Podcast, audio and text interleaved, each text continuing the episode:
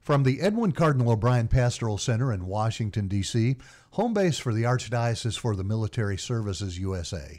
This is Catholic Military Life, a podcast of the Archdiocese. I'm your moderator, Taylor Henry. And for this edition, it's my great privilege to have as my guest Mr. Bob Pinkerton joining us by telephone from South Padre Island, Texas.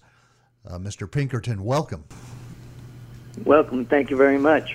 And good morning. The, good morning. And the topic of our conversation is Father Vincent R. Capodanno, uh, the Vietnam War hero who was uh, killed in Vietnam in 1967 while rushing to the aid of embattled U.S. Marines under uh, attack by uh, North Vietnamese regular soldiers. And uh, you, uh, Mr. Pinkerton, were uh, a uh, Marine and knew Father Capodanno.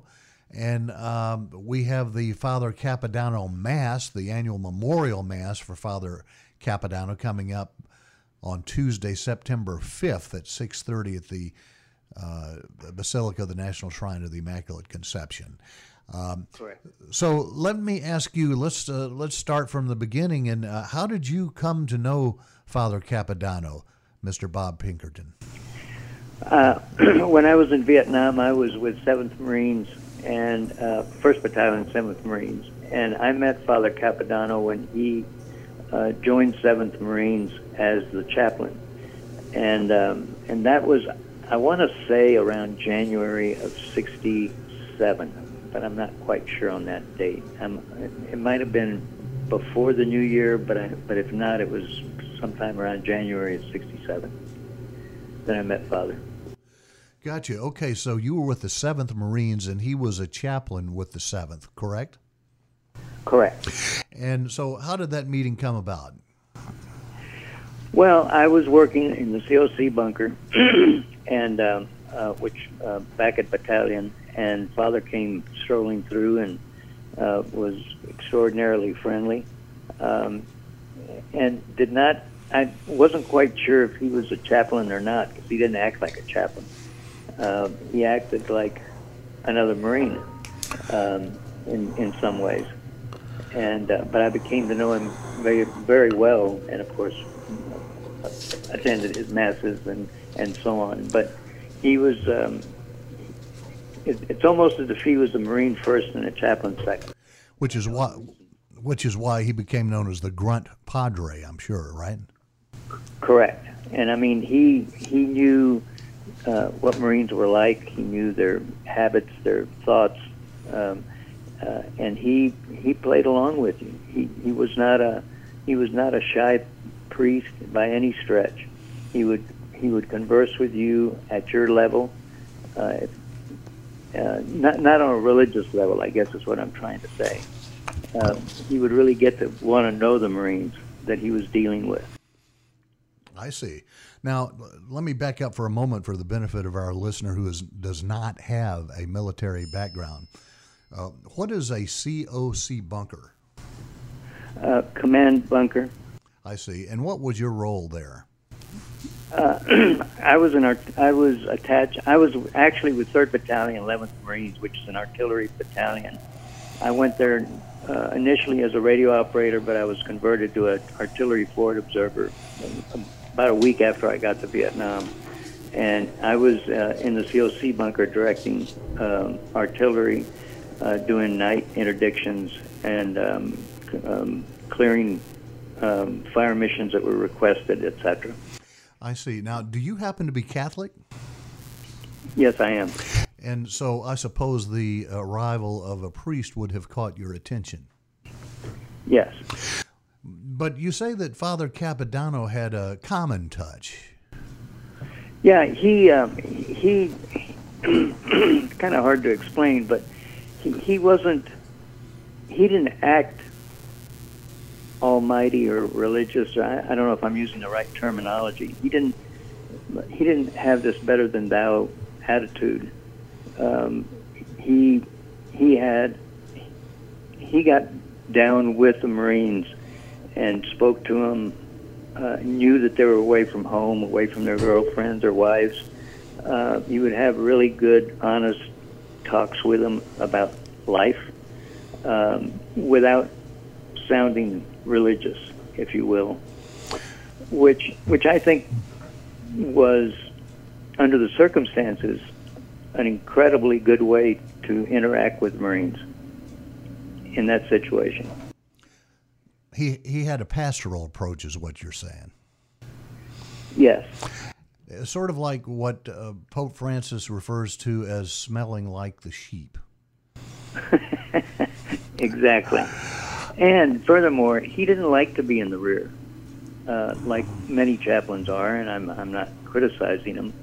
Uh, Father Capodanno believed that he should be out in the field with the Marines, not in the back, not in the rear, but in the field with the Marines. I see. So, uh, how long were you um, associated with uh, Father Capodanno in the 7th Marines. How long did he stay at the same location you were at in Vietnam? Well, um, let's see. Um, I was wounded. Uh, he had transferred out of 7th Marines and had gone to a field hospital, as I later found out. Uh, it was interesting because but we really missed him at 7th Marines, but when I was wounded, which was April uh, some uh, beginning of April of '67. Uh, I was heli- I was choppered out, medevaced out. I was just shot in the shoulder. It wasn't anything serious. And but when I landed at the field hospital, lo and behold, who met me at the at the landing pad? Father Capodanno, um, which was kind of incredible.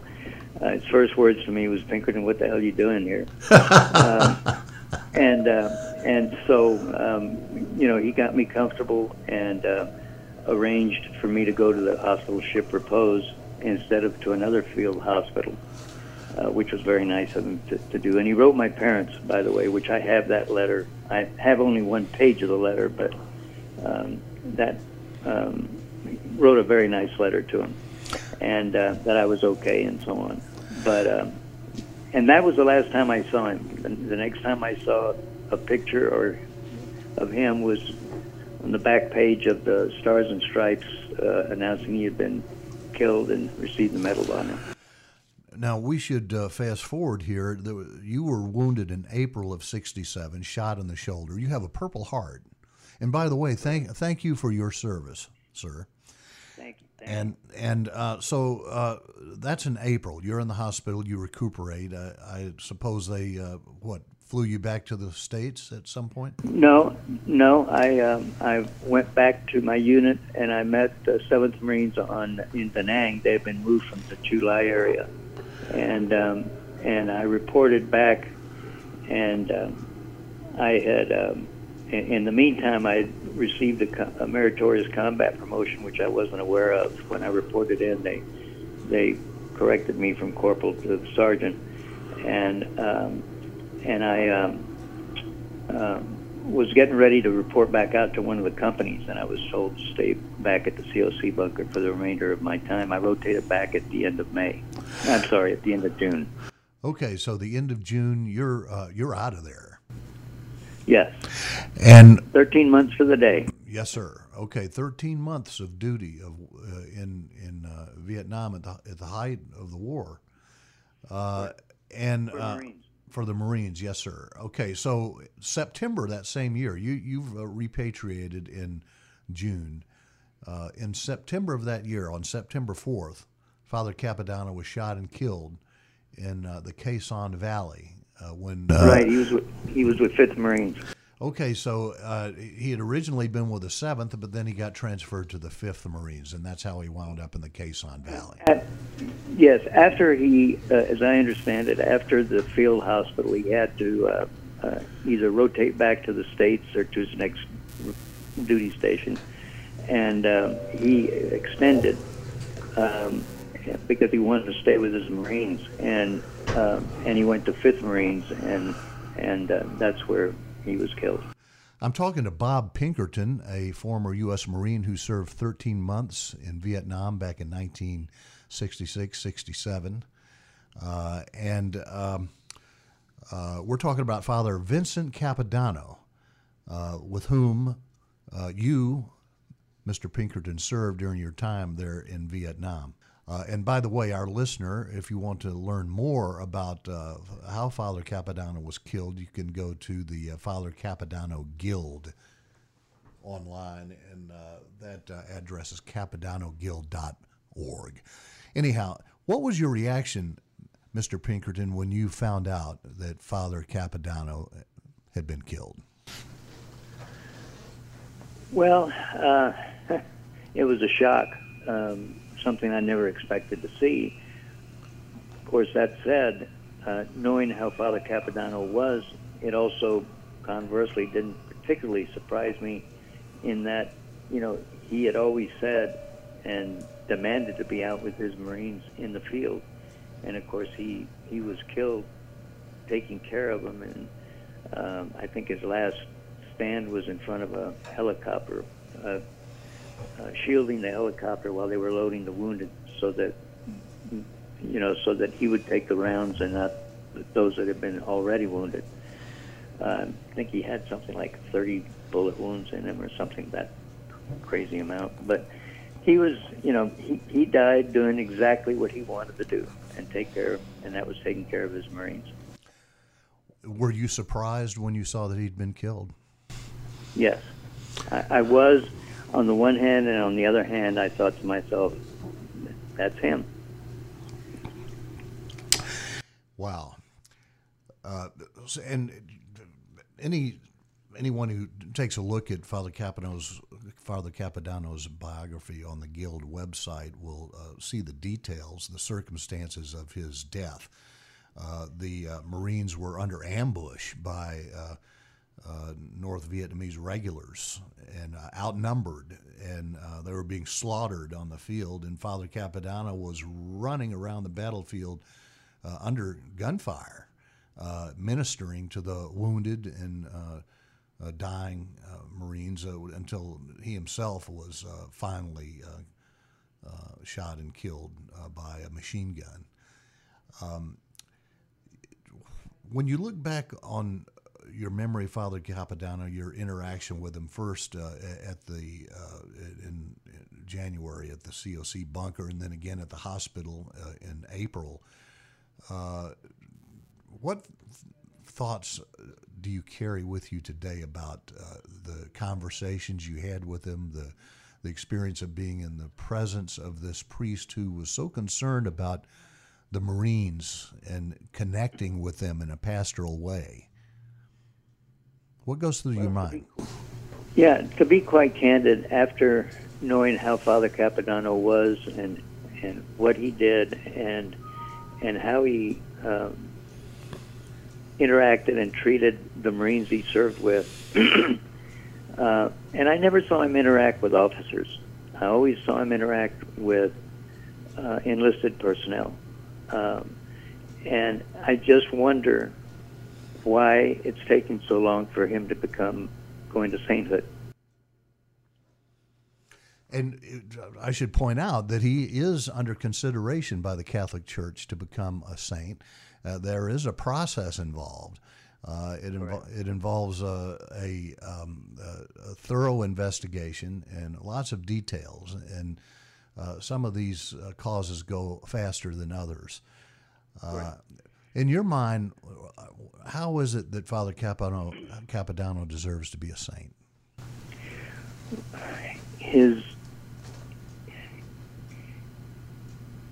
anytime, anytime an individual puts his life below somebody else's, um, and and takes actions that um, to, to to save other people. To me, that is just above and beyond, and that was his entire mentality while he was there. He didn't like being in the rear. He wanted to be with his Marines, and the reason he wanted to be with his Marines is he wanted to is he wanted to help the medics, the corpsmen. Uh, he wanted to be able to be there to give last rites uh, and he wanted to be there to see who he could save, if possible. He actually and he, and he put his life on the line for it. He lived out the meaning of John fifteen thirteen. No greater love has one than this to lay down one's life for one's friends. Correct? Yep, correct. And uh, so uh, we wait now for the church to decide uh, whether uh, he will become a saint. In the meantime, he is already a national hero. He was posthumously awarded the uh, Medal of Honor. Uh, and certainly here at the Archdiocese for the Military Services, uh, among our chaplains and the members of the Archdiocese, Father Capodanno is held in high regard, uh, which is why we have the memorial mass every year for Father Capodanno. In your view, why is it important we do that, Bob Pinkerton? Well, I, I think he just, you know, he's a he's a symbol. I don't know about a symbol. He he's he's just someone that needs to be recognized in the in the manner of um, of uh, John Paul. I mean, this guy, you know, didn't didn't hold the position of John Paul, but my goodness, certainly did uh, every bit and much more than that. He and was he was a true he was a true um, uh, apostle. let's talk a little bit about your background. How is it that you came into the Marines, and uh, what was it like in Vietnam at that time?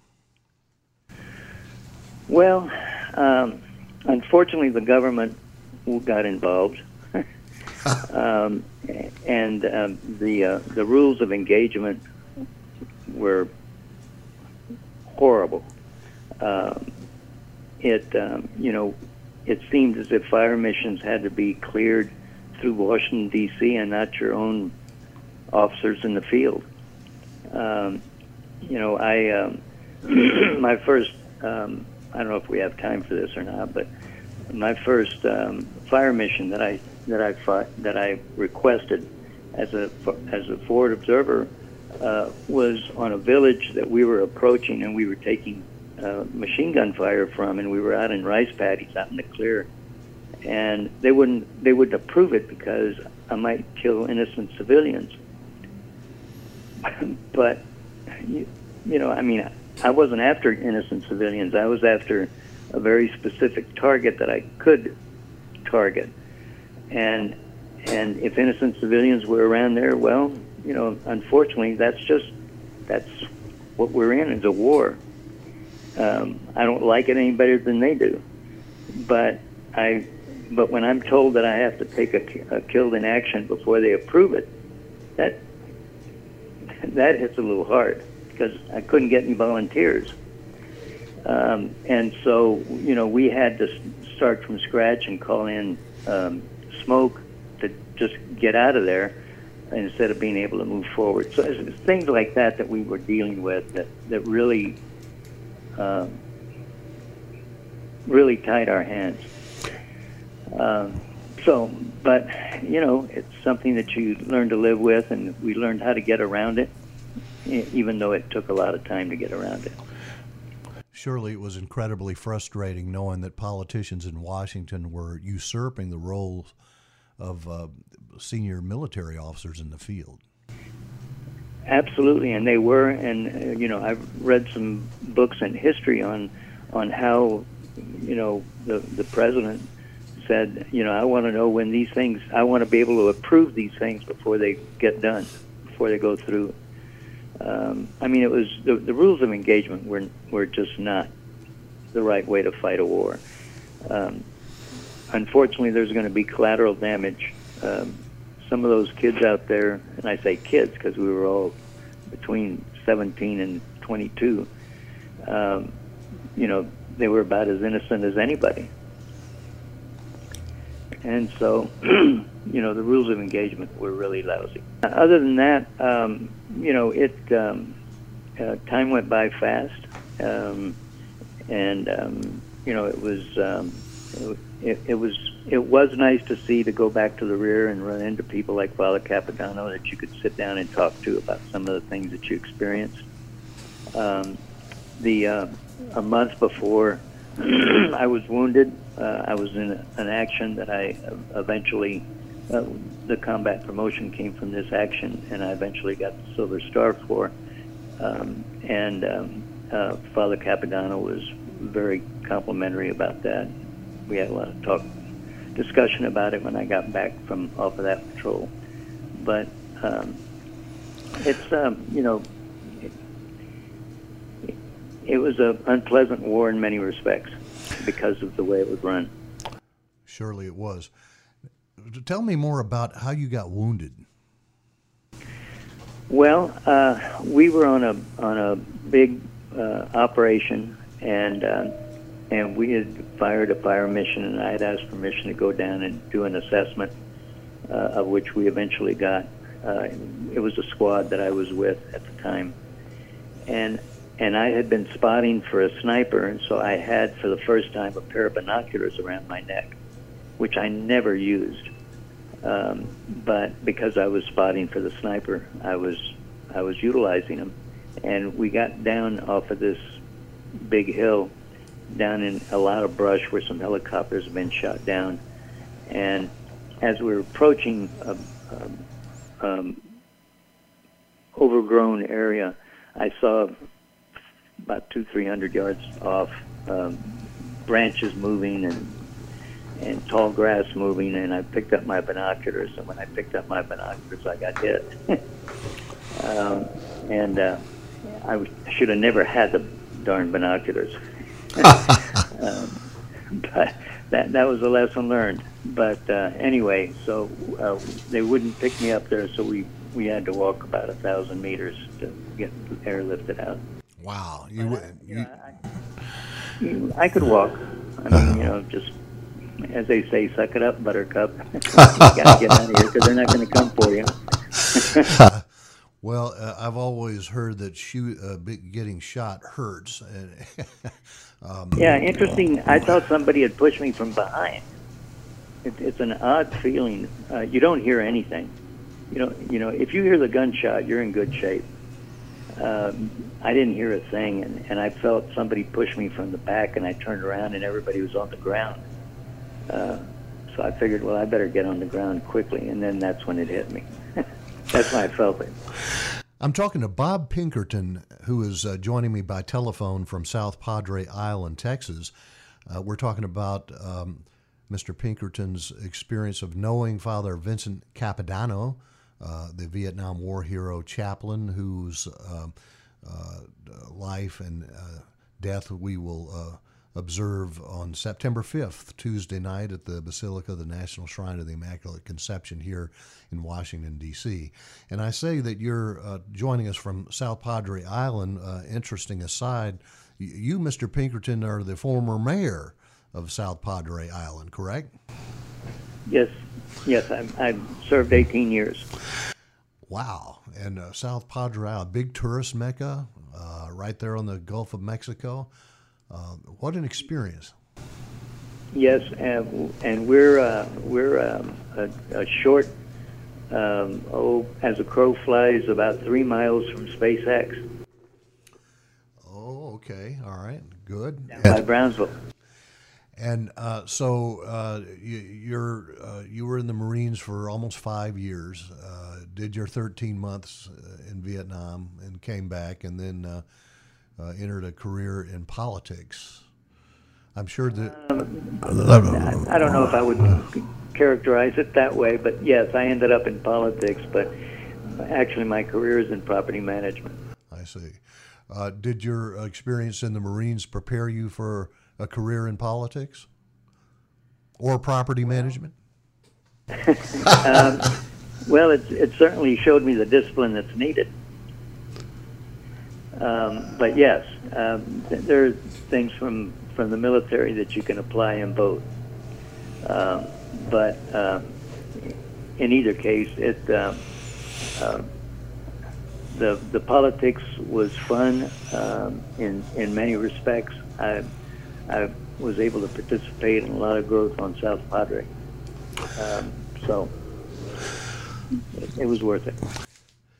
And uh, you know, we have a lot of our chaplains talk about uh, priests. Our priests who become active duty uh, chaplains talk about uh, the crossover uh, in preparing for the priesthood and the military life. Both of them uh, in require a certain amount of discipline, a routine, a, a, commitment to service, to a cause beyond oneself. All of that you get trained for in the military. Now, uh, go ahead. I'm sorry. No, go ahead. Uh, so uh, you're retired now, I suppose, finished with your career in politics, and uh, are you coming to the mass, uh, to the memorial mass next week? I would, I would not miss it. Um, it, it was interesting the way I found out about that. We were in D.C. and had gone to the basilica to see it. My wife and I. Uh, my wife is from Belize, uh, uh, Mayan, ex- Mayan Indian uh, background, mm-hmm. and um, we crossed the street and and went into the little museum. It's not a museum, but it, there was they have a spot there. I, I forget what it's called. Um, and it, Father Capodanno, I noticed that. Noticed he was in there. You know, some of his memorabilia was in there. Um, that's where I met Mary Preece, and uh, and I, I couldn't believe that we had stumbled into that. I'm going. I I didn't know that this was happening.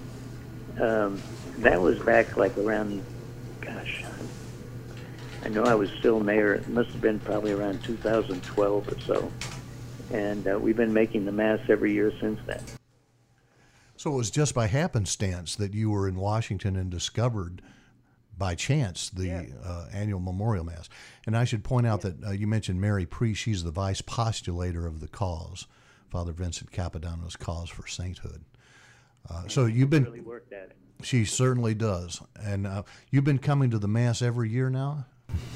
Every year. Since uh, what, what year did you say you first? Well, I want to I want to say it was since around 2012. Got. I don't know if it goes that far back or not. I know it was. Uh, I stepped down from um, politics in 14, and I know it was before then. Um, but it, it's been. I just couldn't believe that that that I had missed all that somehow or another. I, you know, I just never read that that um, that that process had been started for Father Capadon. I was really, very excited about it. I've been talking to Bob Pinkerton uh, from uh, South Padre Island, Texas, former mayor there, and a former Marine who served with Father Vincent R. Capodanno in the Vietnam War uh, back in '67. In the last few seconds we have, uh, Mr. Pinkerton, uh, any parting thoughts uh, on uh, how we should think about uh, Father Capodanno going forward as the church considers his cause for sainthood?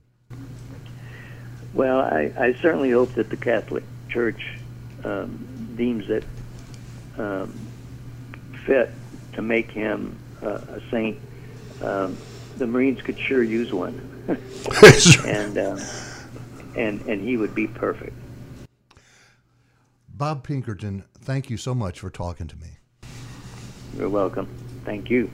Catholic Military Life is a podcast of the Archdiocese for the Military Services USA, erected by Pope St. John Paul II in 1985 to provide for the free exercise of Catholic faith in the U.S. military, VA medical centers, and the government civilian workforce beyond U.S. borders. 1.8 million American Catholics worldwide depend on the Archdiocese and its endorsed chaplains for pastoral care. For more information, visit milarch.org. The Archdiocese for the Military Services USA, serving those who serve.